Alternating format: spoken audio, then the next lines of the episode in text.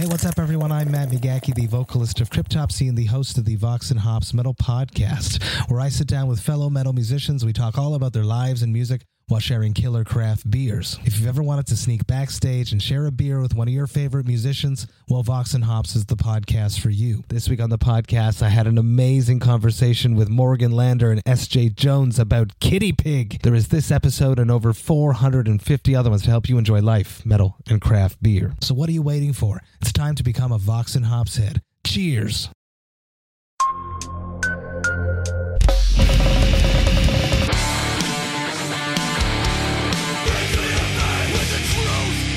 Welcome to the Punk Rock MBA podcast.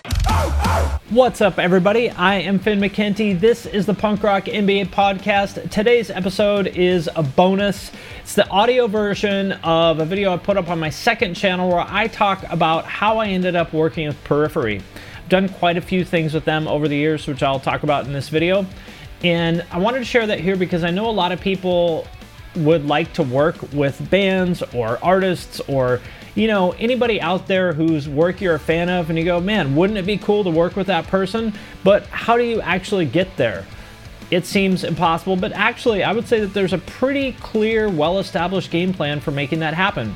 And what I talk about in this video is exactly how I did it, as well as details on some of the projects that I've worked on with them so if you want a game plan on how to work with your dream clients or collaborators or partners or anything like that, then stay tuned because this one is for you. Before we get into that, I wanted to mention the brand new Punk Rock MBA newsletter. Well, I guess by the time you hear this, it won't be brand new anymore, but it's still pretty new.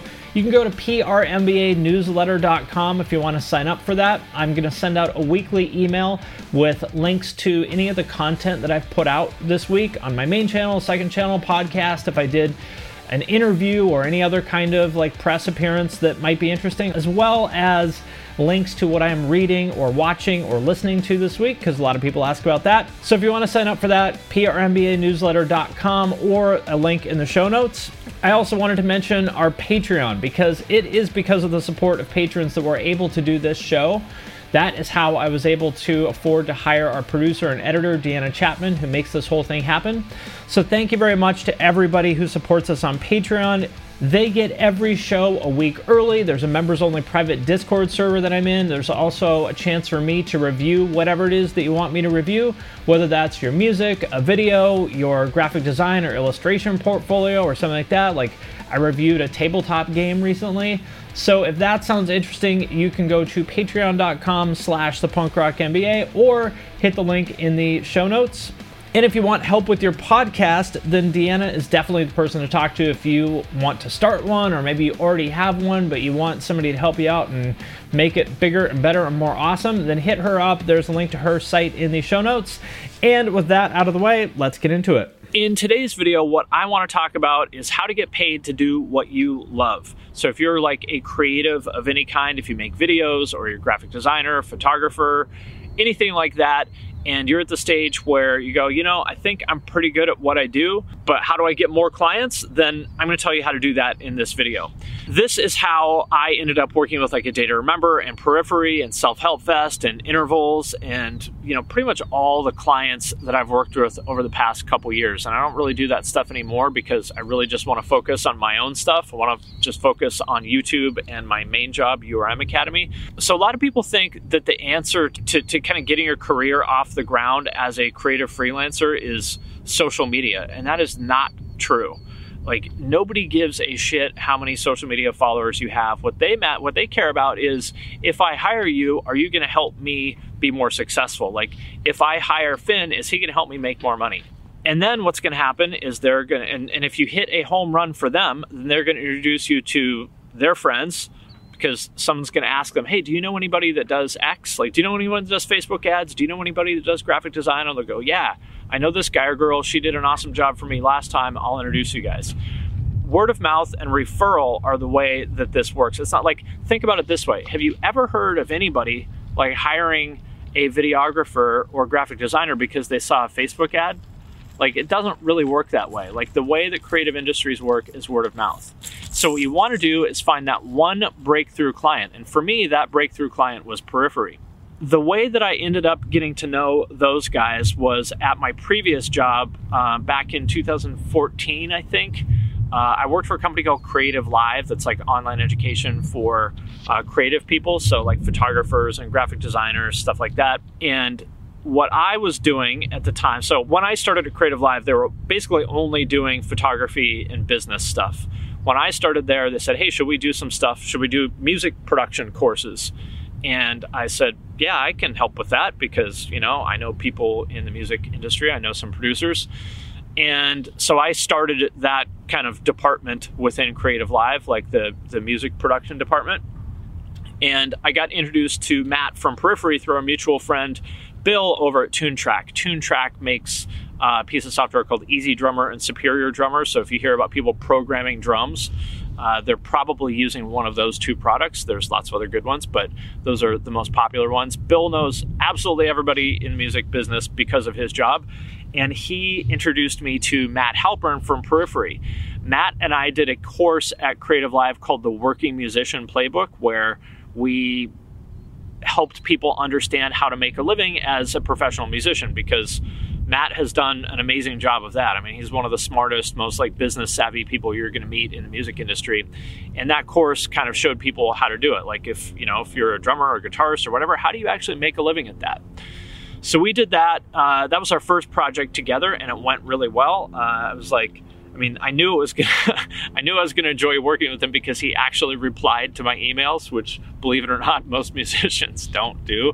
Uh, but anyway, so from there, the next thing that Matt and I did, uh, he introduced me to Kevin Lyman, the founder of Warp Tour, and with Kevin, I did a class called um, the New Music Industry. I think kind of a similar thing of like how do you make a living in the new music industry where you know labels and record sales and all that stuff are turned upside down.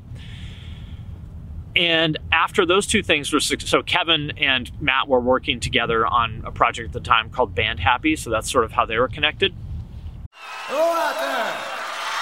Yes, hello out there, everyone. I'm Hal Schwartz. And I'm Flynn McLean. Together, we host None But the Brave, a podcast dedicated to the music and career of Bruce Springsteen. Bruce and E Street Band are on tour right now for the first time in six years, and we're taking a detailed look at what's happening on stage in our bi weekly episodes. We've also been recently joined by some very exciting guests, including rock journalist Warren Zanes and Steven Hyden, Backstreet's magazine founder Charles Cross, and Barstool's Kirk Minihane. If you're a die-hard Springsteen fan, this is the show for you. So please subscribe to None But the Brave on your favorite podcasting platform, and we hope to see you further on up the road. Thank you so much. We'll be seeing you. Hey, you. Do you have any plans this year? How's that going? Did you get 2020? Well, welcome to a brand new podcast called 2020, where myself, Benny Goodman, and my good friends Corey Payson and Siobhan Cronin from the band Lost Symphony also got 2020. And since the world ended this year, we decided why not just check in with some of our friends in the music industry and see how everyone's doing. We're going to get a candid look at life on and off the stage, as well as the mindset of some of the most successful people in the entertainment industry. New episodes drop every Sunday and Wednesday at 9 p.m. Eastern. And you can listen at 2020-d.com, soundtalentmedia.com, or on your favorite podcast app. But first, I want to thank DistroKid for sponsoring this episode of the podcast. If you're not familiar, DistroKid is a digital music distribution service that musicians use to put their music into online stores and streaming services. So, in plain language, if you have ever wondered how to get your music on iTunes, Spotify, Apple Music, YouTube Music, Amazon, Deezer, Tidal, and many, many more, there's like dozens and dozens of different streaming services. DistroKid is the way to do it. It is super easy. I have used it to put my music on Spotify. It took me maybe five minutes to like set it up and upload everything. It's legitimately awesome. I am sincerely a fan of this company and their product. And for those of you who have asked, you can also upload your music to TikTok with DistroKid. And if you want a chance to get featured on DistroKid's Spotify playlists, you can do that by submitting a song through Spotlight and getting your fans to vote for you. You can also use Hyperfollow to get more Spotify followers. You can promote your new release as well as Spotify Canvas. That's where there's the video in the background in the player, and when you share it on Instagram, it shares that video too to make your Spotify release pop. And Spotify Canvas is available to all DistroKid artists. Like I said, as you can probably tell from this, like I am sincerely a fan of DistroKid. DistroKid can do everything I just talked about and so much more. So be sure to sign up with my link, which is in the show notes for this episode, to get 7% off your first year. That link is in the show notes of this episode or go to distrokid.com slash VIP slash the punk rock MBA. And thanks again to DistroKid for sponsoring this episode. I did, so after those two things were successful, uh, Matt and I said, hey, why don't we do a class about music production with Nolly from Periphery? Because Nolly at the time was producing a lot of their, well, I mean, Nolly Nolly was in the band at the time. He isn't anymore, um, but he's been recording and producing their last couple albums. So, and and he was trying to get his name out there. Obviously, a ton of people in the music production world. If you you know if you know anything about music production, you know that everybody in that world loves Periphery and they want to know how they work their magic. So we said, let's make a class where we show them how we recorded and mixed Periphery 2, which was, I think, new at the time. So we did that, and it was just a smash hit. Like everybody loved it. It was a great experience, made a ton of money for everybody. And then, you know, Matt and I were like, man, we really like working together. This is cool. We should do more stuff together. So a little bit after that, the guys in Periphery, Matt and Nolly and Misha, along with uh, our other friend Dez from Good Tiger, started a company called Get Good Drums, making their own drum software, kind of along the lines of uh, the stuff Toontrack makes. Um, basically, it's drum samples played by Matt and recorded by Nolly. So if you want to get periphery sounds in your mixes, here you go. Uh, buy this thing, this drum library for you know 90 bucks, and you've got it. So they had this product ready to go, but they weren't sure how to how to sell it, how to market it. So they called me and said, "Hey, we want to." We've got this thing ready to go, but we just realized, you know, we don't really have a strong go-to-market plan. Can you help us with actually getting this thing out into the market and selling it? Because you know that's the hard part for a lot of people right? Like having a great product is one thing but can you actually get people to buy it? That's the hard part for a lot of people. So uh, to make a long story short uh, i said yes and we put together a little plan. We implemented it and everybody made a bunch of money. Like we blew away their sales forecast. You know they wanted to make x dollars in three months and we nailed that no problem. And we're like shit, I guess this is this is a good team. We should keep doing stuff together. So from there, uh, I ended up working with Get Good Drums for a couple years, but uh, sort of the the next domino to fall in this chain is Matt said, "Well, we've got some stuff coming up for Periphery. I don't remember if it was an album or a tour or new merch or I don't remember what it was they wanted help with, but." We've got some stuff for Periphery coming up. Could you help us with that? And so then they introduced me to their manager, uh, this guy over at a company called Fly South. Fly South manages uh, Paramore and A Day to Remember and Falling in Reverse and Issues and a, a, bunch of other kind of big bands in the Warped Tour sort of world. Uh, and so I did the same thing for Periphery. It worked for Periphery, and then Wayne at Fly South was like, "Well, shit, that was pretty cool. Could you do that for A Day to Remember?" And I said, "Yes, absolutely." And it worked for them. Could you do that for issues? And I did it for issues. Could you help us promote the next self help fest? So I did. So, and, and, and, then I got introduced to uh, Aaron from uh, Intervals. I don't remember from who. I don't remember who introduced us, but somehow or another, word got out that hey, if you hire Finn to do your Facebook marketing, you're going to sell a bunch of shit. So uh, I was introduced to Aaron, and I helped him promote whatever uh, it was his. Um, the album that came out like two years ago with like the pink one on the cover. I forget the name of it. Helped him promote that album launch and some tours around it. I still help promote him. Uh, he's like the only musician that I still do freelance work for just because we're friends and I like to help him out. But anyway, the point I'm trying to make here is that that's how this is going to work. If you are wondering, you know, what I'm trying to illustrate here is like that you want to find that one domino. And once you knock over that domino, then all the other ones fall down.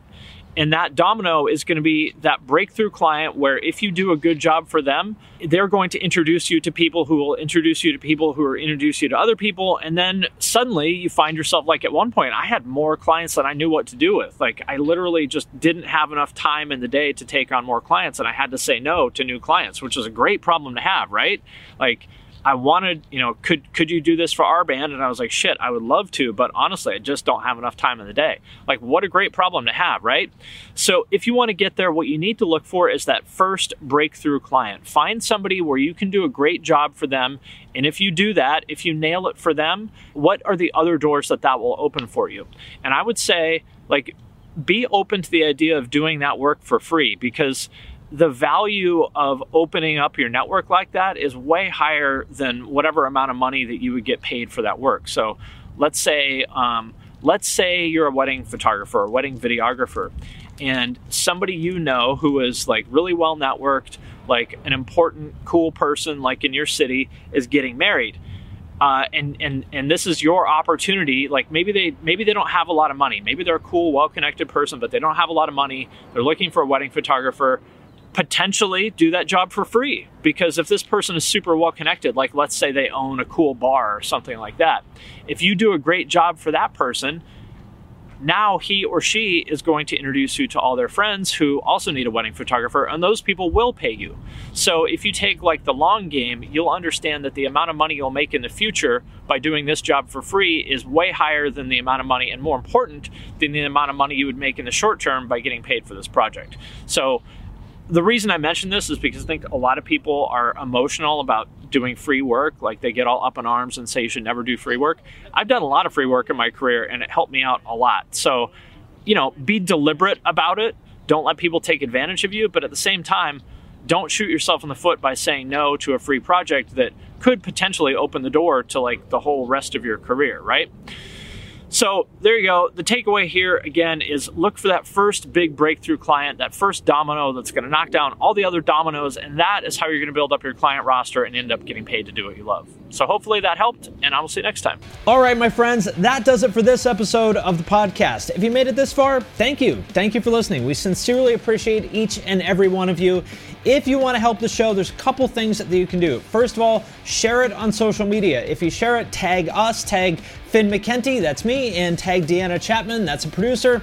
Second thing you can do, if you really, really, really love us and really want to support us, you can support us on Patreon. There's a link to that in the show notes. You can leave a review on Apple Podcasts or wherever else you're listening to this, or you can do none of that. And you can just sit at home think about how awesome this podcast is. That works too. Again, thank you very much to each and every one of you for listening. We sincerely appreciate it, and we'll see you next time.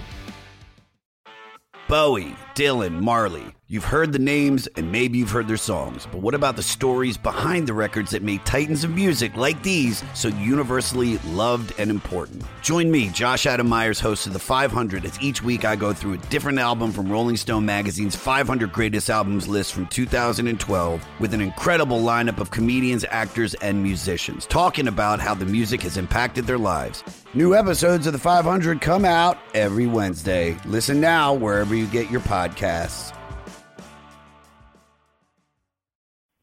Hey, this is Steve Choi, host of the Musicians Guild podcast, part of the Sound Talent Media Podcast Network.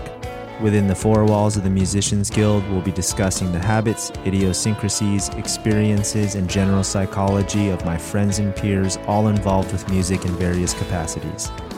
Listen and subscribe at soundtalentmedia.com.